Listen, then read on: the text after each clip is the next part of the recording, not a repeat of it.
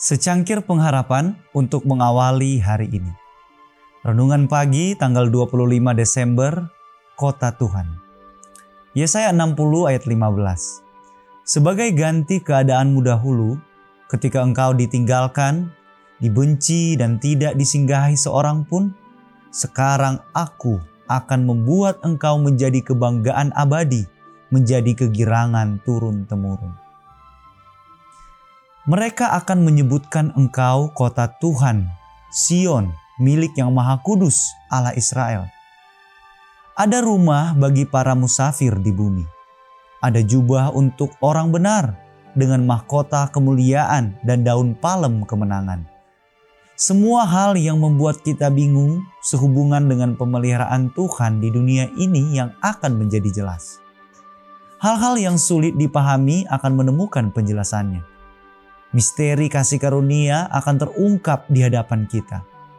Di mana pikiran kita yang terbatas hanya menemukan kebingungan dan menyangkal janji itu, kita akan melihat harmoni yang paling sempurna dan indah.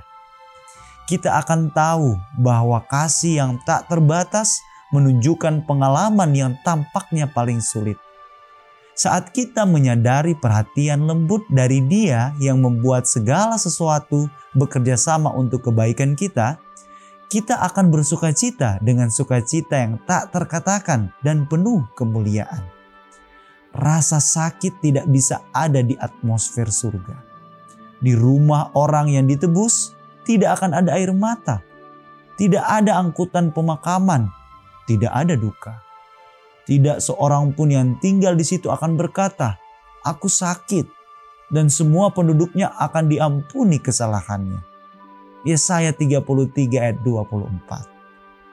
Satu gelombang kebahagiaan yang penuh akan mengalir dan semakin dalam saat kekekalan bergulir.